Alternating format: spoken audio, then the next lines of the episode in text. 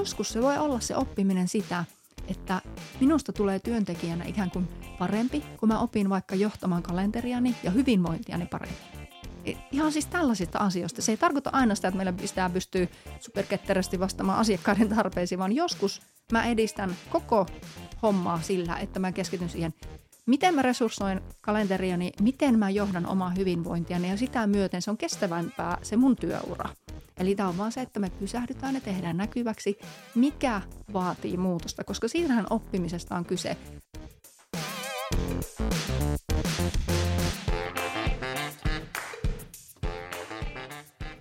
Moikka ja tervetuloa oppimisen psykologia-podcastin pariin.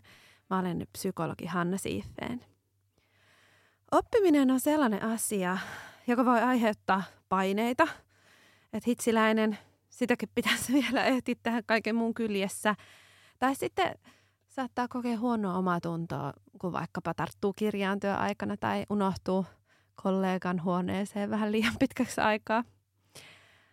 Nyt me tartutaankin oppimisen ja ajankäytön haasteisiin ja siihen, miksi oppimiselle on vaikea antaa aikaa.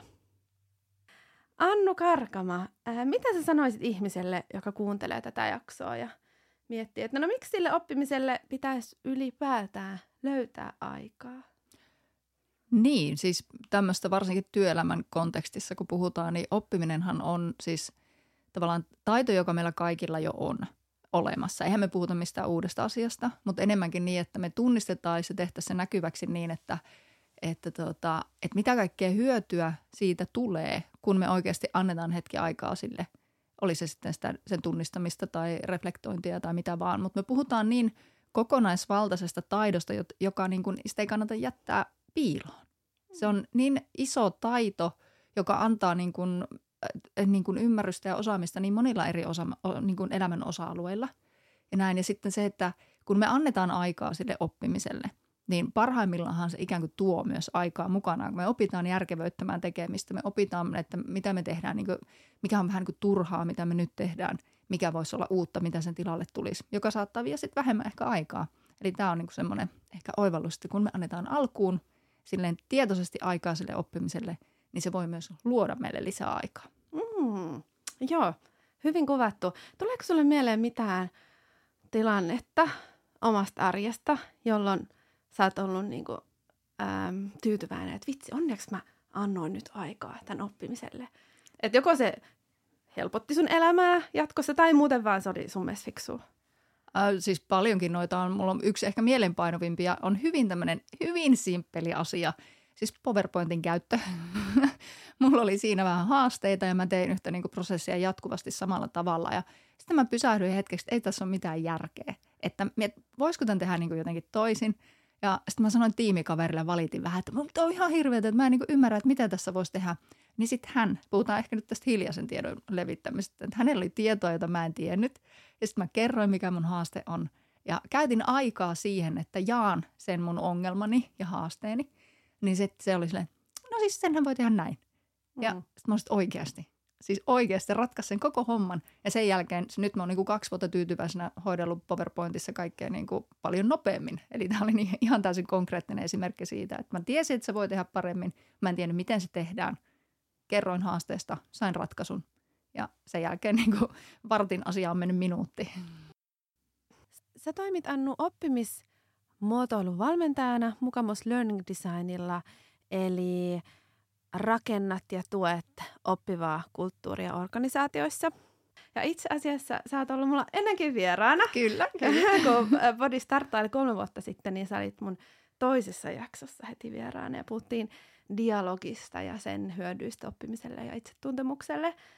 Ja tänään me ollaan nyt tämän oppimisen ja ajankäytön teemojen parissa. Että miksi oppimiselle pitäisi antaa aikaa, mitä hyötyä siitä on – ehkä vähän mm, pohditaan myös sitä, että, että mitä se oppiminen oikeastaan siis onkaan. Ähm, syvennytään ekana siihen, että, että millainen me ihmisten suhde ylipäätään on niin kuin siihen oppimiseen ja ajan käyttöön. Tunnistat sä sen kokemuksen, mikä ainakin mulle tulee aika usein vastaan, että ihmiset kokee, että, että ei ole riittävästi aikaa oppimiselle. Ja Kyllä. Mistä sä luulet, että siinä on kyse? No mm, jotenkin ehkä sen, mitä tuolta niin kuin valmennuksesta ja kentältä useista eri organisaatioista henkilöstöltä kuulee, niin, niin, niin se on se ajatus ehkä, ettei aina ymmärretä, että mitä se oppiminen oikeasti onkaan. Ja se ajatellaan hyvin vahvasti sen semmoisen formaalin kouluttautumisoppimisen kautta.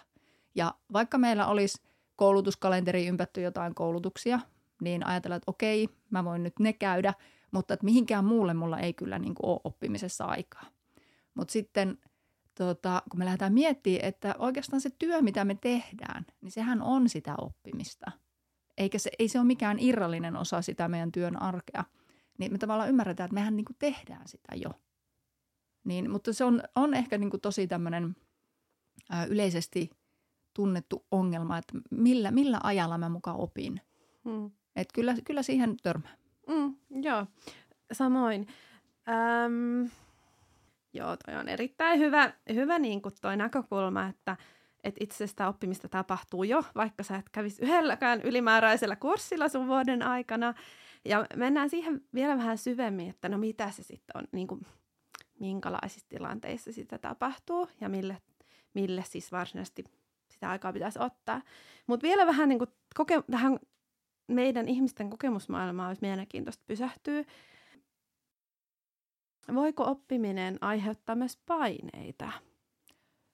No ehdottomasti voi. Ja varsinkin nyt kun mietitään, että nyky, niin kuin tänä päivänä työelämä on niin muuttuvaa, niin hektistä tietyllä tavalla tulee tosi paljon erilaisia muutoksia, jotka vaatii sitä oppimista ihan niin kuin, vaikka ei tahtoiskaan, niin on niin kuin pakko sopeutua ja oppia – ja siitä tulee varmaan monesti oppimiseen liittyy niin paljon näitä tunteita, että onko musta tähän, riittää, riitänkö minä, riittääkö mun osaaminen niin kuin oppia tätä ja kaikkea tämmöisiä. Että kyllä se, niin kuin, kyllä se paineita aiheuttaa ja myös se, että me ei välttämättä ehkä tiedetä, että miten me lähdetään sitä oppimista ottamaan haltuun.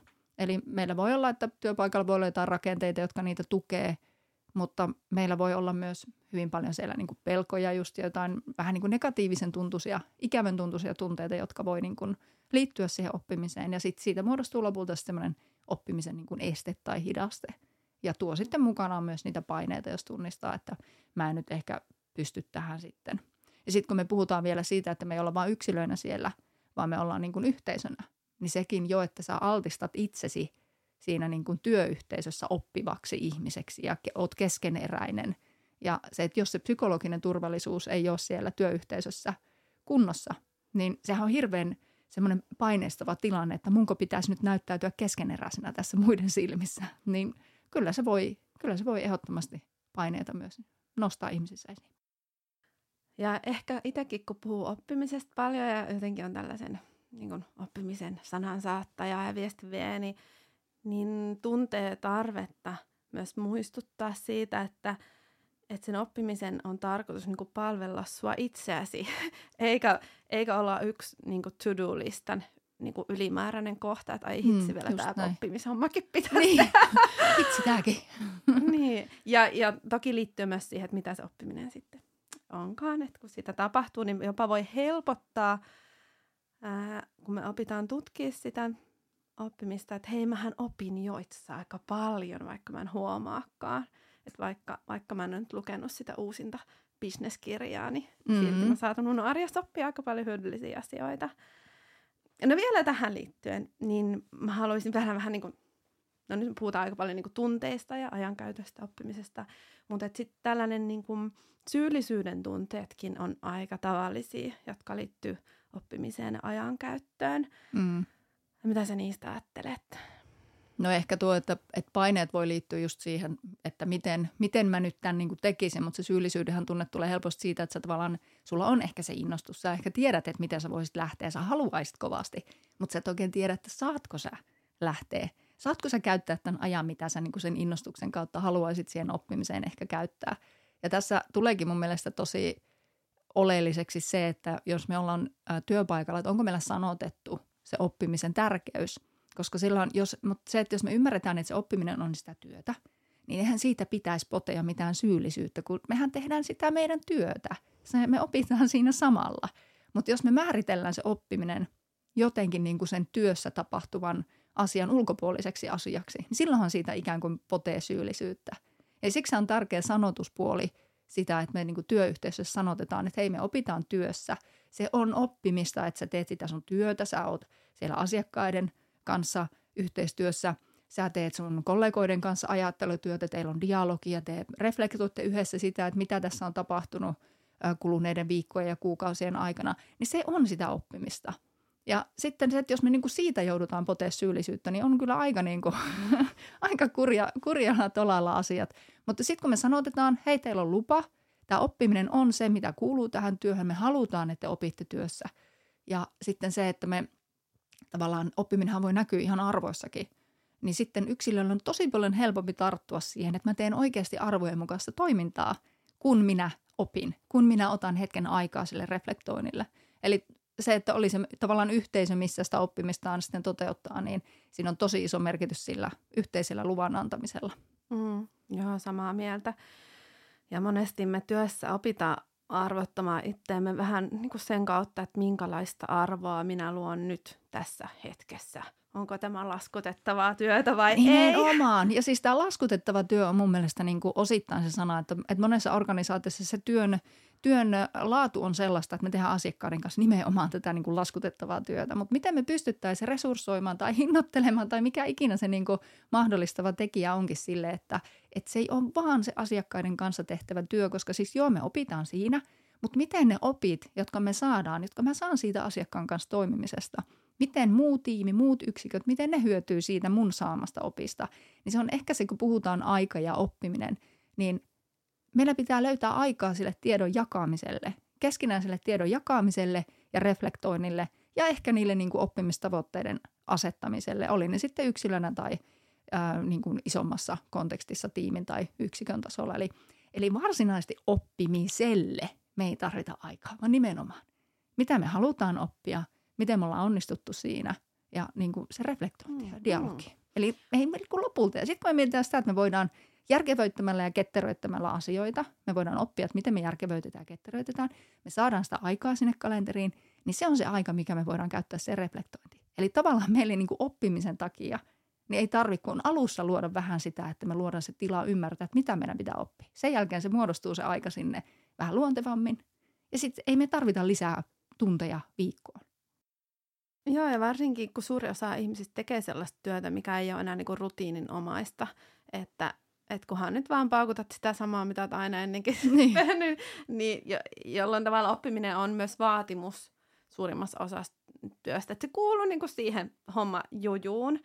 Ja ehkä jotenkin tuosta tuli mieleen, että olennaisinta, kun sitä oppimista tapahtuu, niin sitten tavallaan ottaa ne, niin kuin ne, poimii ne hedelmät sieltä, että tehdä sitä reflektioita, mm. että huomata niitä oivalluksia ja, ja kysyä vaikka sitä palautetta, kun se on niin kuin jo siinä jotenkin käsien ulottuvilla, niin pitää huolta, että hyödynnetään sitä, sitä olemassa olevaa.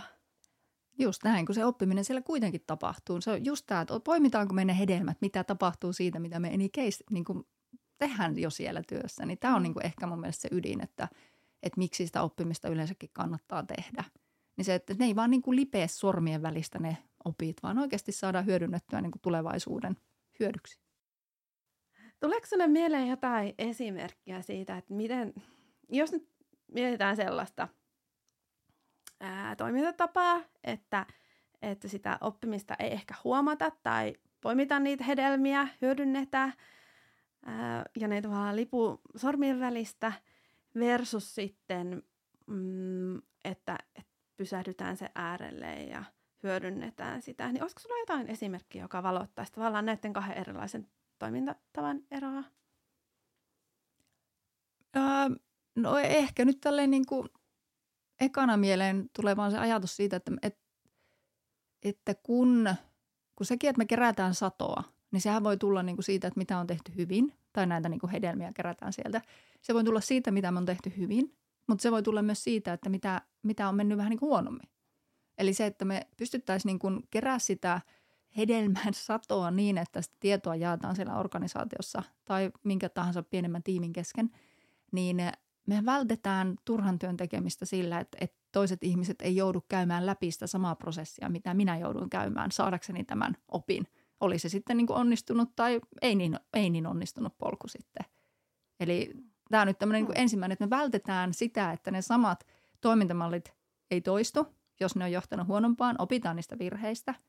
Ja nimenomaan tämä virheestä oppiminen on niin kuin yksi, yksi aika oleellinenkin juttu, että me vältetään sitä, että, että, että samoja virheitä ei tarvitse tehdä uudestaan, kun me oikeasti niin kuin pysähdytään niiden äärelle, että miksi tämä on tapahtunut, mitä tapahtuu, miten tätä voidaan niin kuin tulevaisuudessa tehdä ehkä toisin. Mm.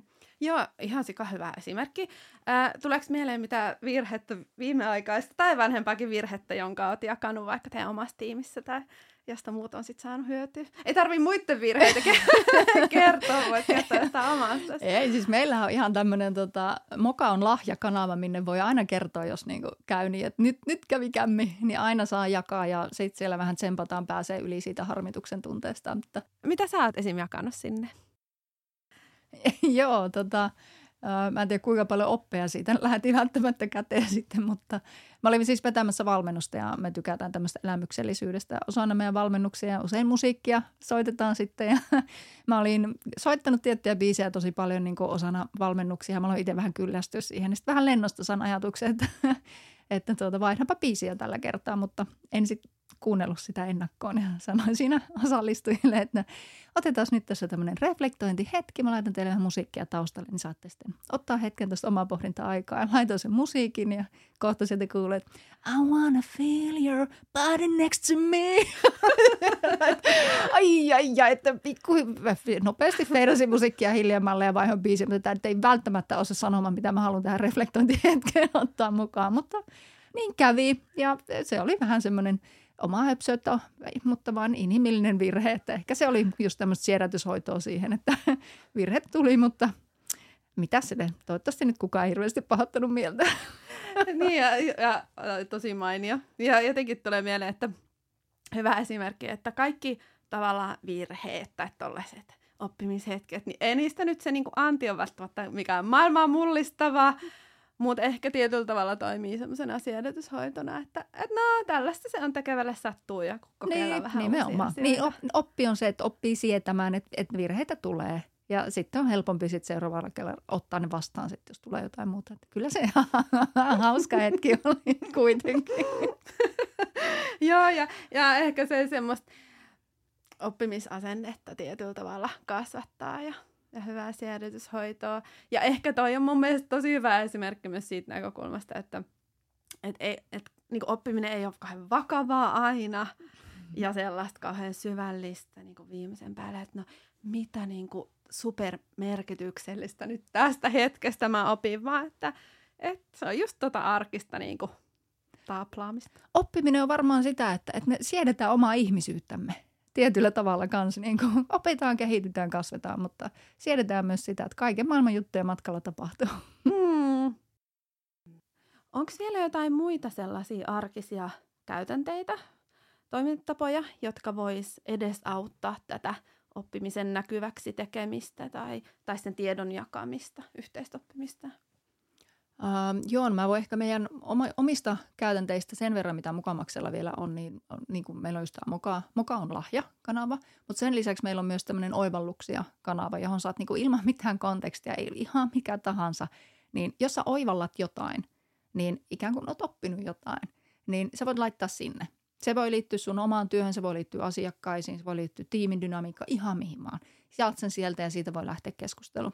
Sitten meillä on tämmöinen niin kuin kuukausittainen learning goals-keskustelu, johon me tullaan sille, että meillä on niin kuin tunti aikaa yhdessä ja ollaan vaikka oppimissopimusta käyty läpi, mietitty tavoitteita, että hei, onko mä nyt pääsemässä tavoitteisiin, voidaan vähän kysyä niitä, että hei, mä, mulla on nyt vähän kaukainen tämä juttu, että voisiko joku auttaa mua niin konkretisoimaan, että miten tämä voisi tapahtua, mutta sitten myös käydään vaikka asiakaskeissejä läpi, eli otetaan tunti kuukaudessa aikaa sille, että mikä nyt tuntuisi niin kuin tärkeimmältä, että onko mulla tulossa semmoisia – asiakashetkiä, joissa mä toivoisin saamani apua jostain, mikä, mitä sä olet jo niin kuin vertaiskollegana tehnyt jo aikaisemmin. Eli nostetaan tavallaan aina ne tarpeet ja toiveet sitten esiin näissä Learning Goals-tapaamisissa. Se on ollut nyt meillä niin kuin tässä viimeisen puoli vuotta, vuoden ehkä kohta käytössä. Mutta tosi paljon on siis organisaatiossa ihan, ihan peruslukupiirijuttuja, luetaan kirjaa, keskustellaan sen pohjalta, mietitään, miten sitä voitaisiin soveltaa työhön. Kaikkia mentori- tai vertais ää, tämmöisiä niin kuin keskusteluhetkiä one on one ja kollegan kanssa, eikä pelkästään vain esihenkilön kanssa, jotain pelkkiä kehityskeskusteluita. Et, et tärkeintä on, että se tieto vaan niin kuin liikkuu muodossa tai toisessa. Ja rakenteita voi olla monenlaisia, mutta pitää aina miettiä, että mikä sopii meille, mikä sopii meidän arkeen ja mikä sopii mulle. Mikä mulle yksilönä on semmoinen väylä ja tapa, että se innostaa mua menemään sinne tiedonjaon äärelle. Joo, ja sitten kun miettii, että oppimisen rooli arjessa muuttuu, että joskus voi olla, että sun työ on hyvin painottunut sellaiseen rutiinityöhön, ja sä kaipaatkin ehkä sitä, että oppiminen on ehkä vähän pienemmällä liekillä ja enemmän semmoista hallinnan tunnetta ja jotenkin ei kauheasti muuttavia tekijöitä, niin silloin se voi olla joku pieni reflektiohetki tai joku vertaisoppimishomma, ja sitten toisinaan voi olla niinku isompia, isompia oppimishaasteita ja muutoksia, uusia työtehtäviä, vaikka tai roolinvaihdoksia ja niihin sitten taas ehkä erilaiset oppimisen rutiinit ja tiedonjaon tavat on, on niinku relevantti, että toi mm. on ihan, ihan hyvä pointti, että pitää miettiä, mikä on niinku tarkoituksenmukaista. Niin me ei, ja tämä on just tämä tarkoituksenmukaisuus. Ei meidän ole pakko oppia vaan, koska me halutaan olla niinku oppiva organisaatio ja minä haluan olla oppiva yksilö, vaan mietitään, että mikä on nyt tarpeellista, mikä on nyt tärkeää mulle ja mitä oppimalla – mä voin viedä niin kuin omaa et, niin kuin tekemistä eteenpäin, mutta niin, että se saattaa parhaimmillaan hyödyttää jo muitakin sitten. Se on aika hieno juttu. Mm. mutta se, että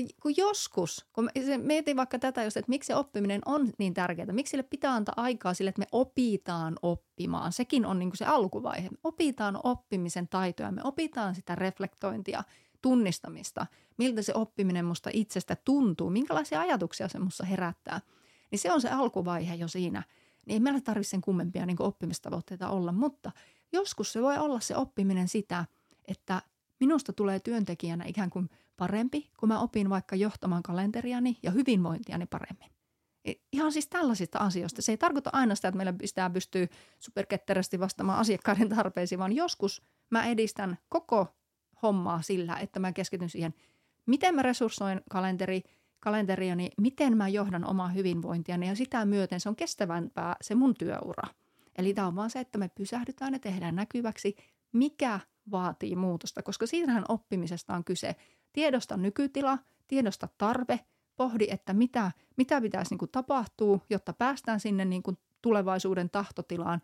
Ja siinä matkalla luodaan niitä uusia punaisia lankoja siellä mielessä, että se vanha tieto ja uusi tieto yhdistyy ja siitä luodaan sitten sitä niin kuin sovellettavaa tietoa, niin eihän se, se on vaan, siitä on kyse.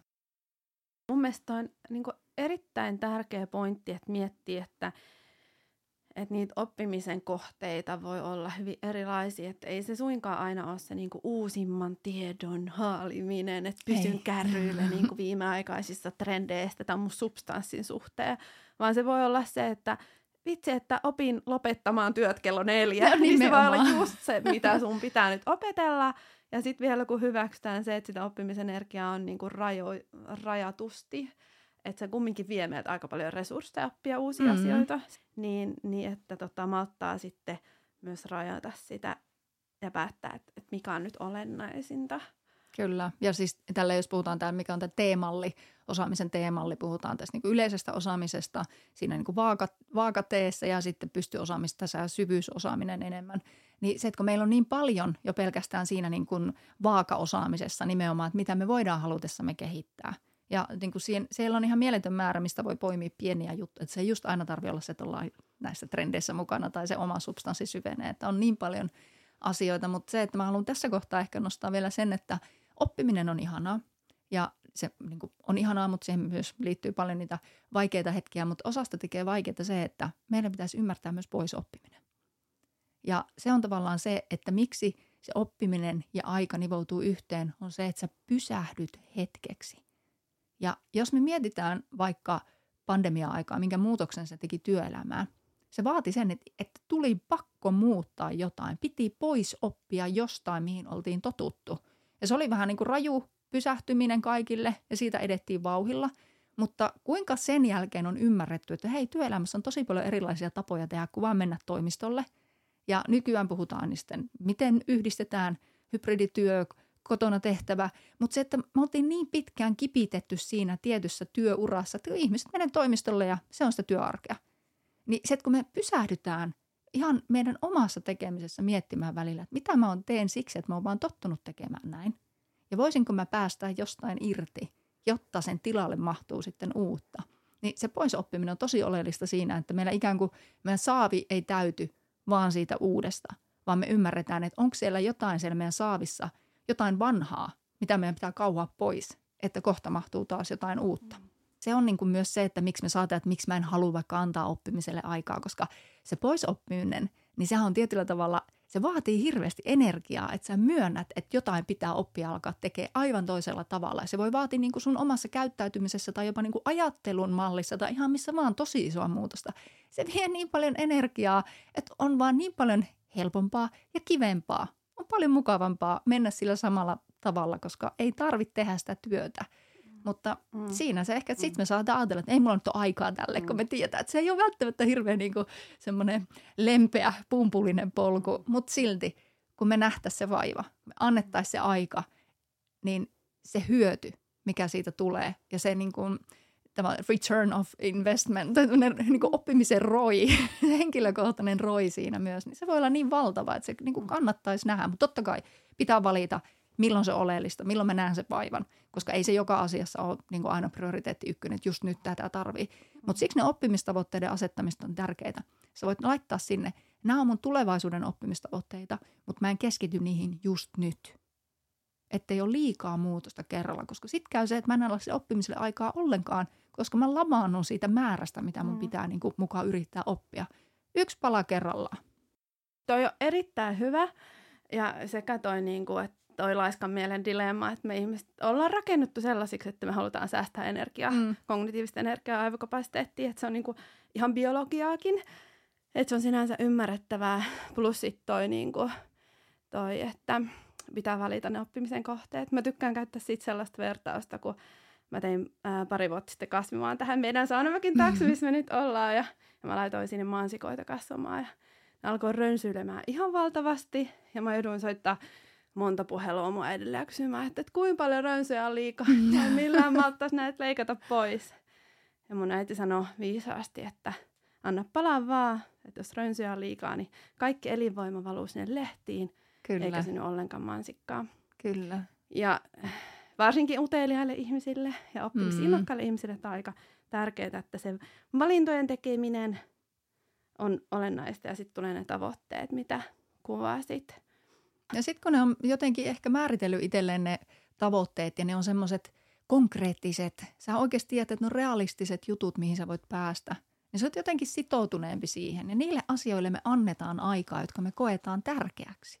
Ja tämä on ehkä mun mielestä siinä niin kuin oppimisen sanottamisessa ja kaikessa siinä, että me ei opita vaan siksi, että meidän pitää jotain oppia. Me oikeasti nähdään se hyöty, mitä minä hyödyn siitä, mitä muut hyötyy siitä.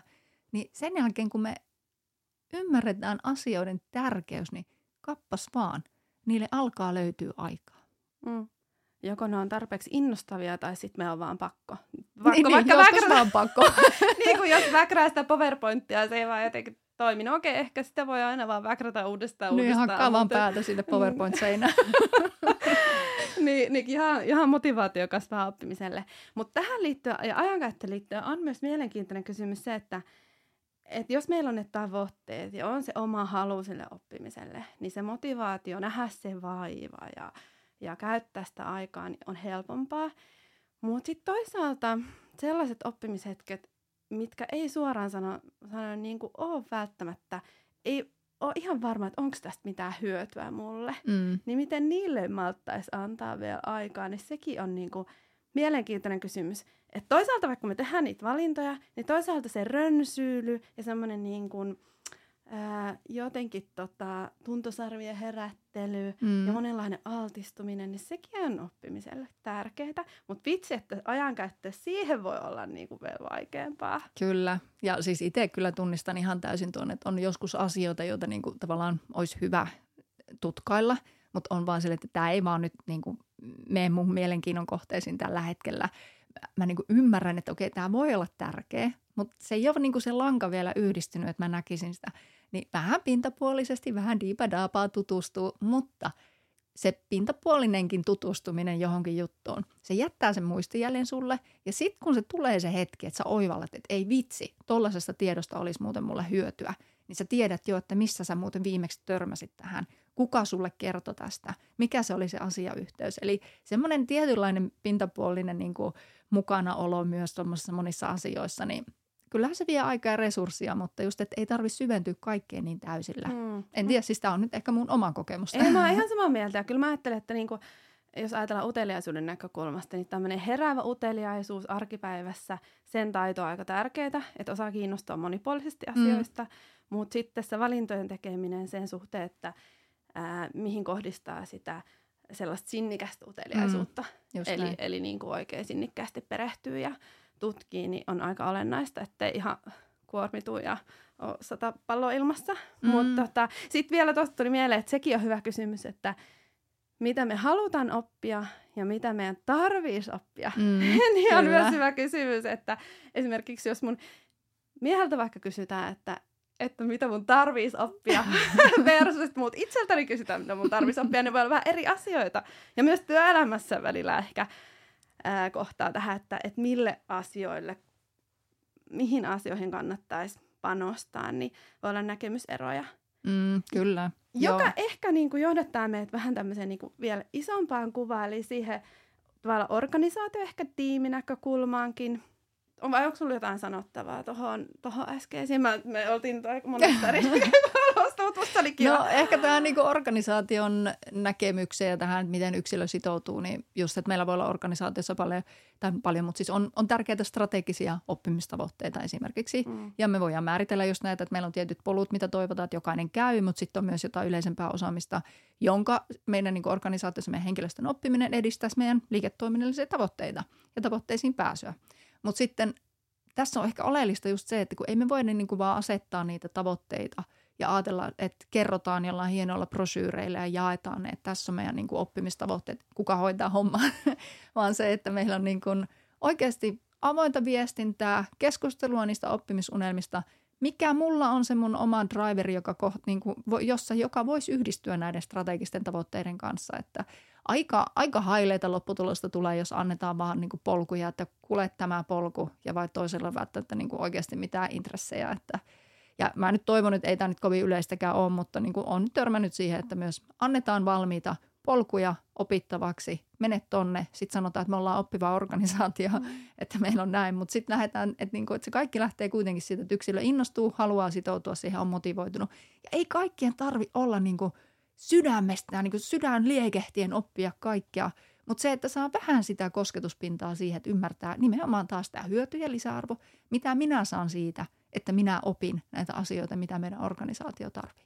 Mm, joo. Mitkä on tällä hetkellä, jos sä mietit sua ja vaikka teidän tiimiä, niin tietenkin tämän keskustelun perusteella tulee sellainen fiilis, että että vitsi, te handlaatte kyllä tämän niin oppimiseen ja sen näkyväksi tekemiseen ja varmistamiseen ja ajankäytön, niin mitkä on sellaisia asioita, minkä kanssa sä tai vaikka teidän tiimi tai millä tasolla nyt haluatkaan vastata, niin kipuilette tämän, tämän ajankäyttöoppiminen suhteen? Siis kyllä, kyllä meilläkin käy sitä, että sitä reflektointiaikaa ei vaikka viikkotasolla aina löydy. Että se on, me ollaan todettu, että se on, se on ihan inhimillistä. Ei vaan voi joka viikko. Siis mulla on kalenterissa merkintä, ota pieni reflektiohetki. Se on aina perjantaina kello 15. On varannut siihen 15 minuuttia itselleni aikaa. Tosi usein mä poistan sen vaan, kun ei vaan ehdi. Mutta just se, että kun sitä on tehty kuitenkin, niin se rutiini on muodostunut. Niin tietyllä tavalla myös sitä tapahtuu kuitenkin siellä, niin kuin, siellä niin kuin arjen aikana ja sitä reflektointia tapahtuu sitten niin kuin silleen tavallaan vähän huomaamatta, koska siihen on opittu. Mutta eh, kyllä mekin kipuillaan. Ei me todellakaan kaukana täydellisestä ollaan siinä, että me tiedetään, mitä se kannattaa tehdä, me ymmärretään ne hyödyt, mutta joskus se arki vaan vie mennessään ja se on yksi asia, mitä me tuossa niin oppimisessakin halutaan niin kuin nostaa esiin, että on hyvä, että me tiedostetaan ja tunnistetaan ja luodaan rakenteita ja otetaan se osaksi sitä arkea, mutta ei se ole mikään juttu, että sitä pitää tehdä vaan niin kuin, koska rakenteet näin sanoo – vaan nimenomaan tämä tärkeys.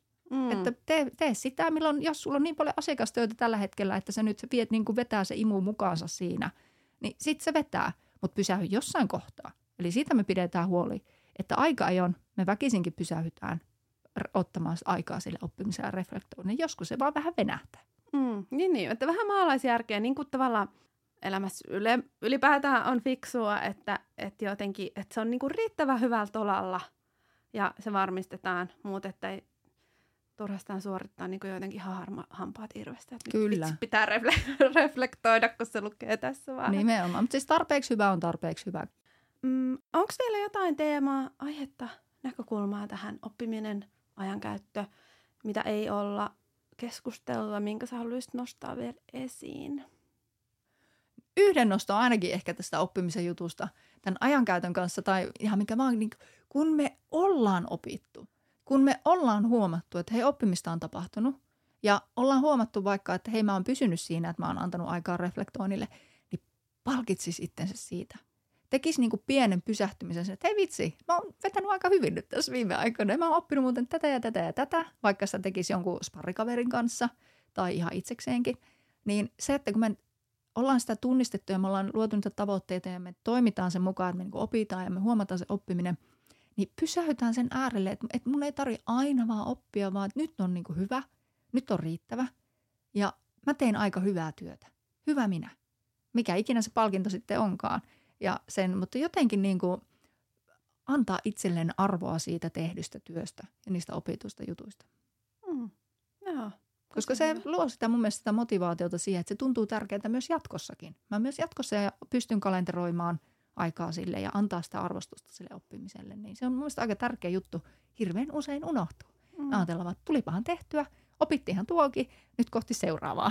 Sitten se tuntuu semmoista vähän loputtomalta suolta ja sitten se voi tuntua raskalta ja kuormittavalta.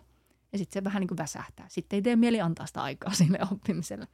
Pysähtyy aikaa ja toteaa, että mä riitän. Tämä oli aivan hyvä polku tähän asti. Katsotaan myöhemmin sitten, että mitä uutta. Hmm, tosi hyvä. Ja mä kiitän sua niin nyt tästä hetkestä. Kiitos. Tämä oli tosi antoisa mulle oppimishetki. Ää, ja, mä oon kahden kiitollinen kaikesta siitä oppimismatkasta, minkä sä oot näiden aiheiden parissa tehnyt. Niin me muut, minä ja kuulijat saa nauttia nauttia niistä hedelmistä. Ja, ja tota, kyllä mä luulen, että me yhdessäkin luotiin tässä ehkä jotain yhteistä uutta oppimista. Kiitos Ihan. tästä hetkestä. Kiitos Hanna.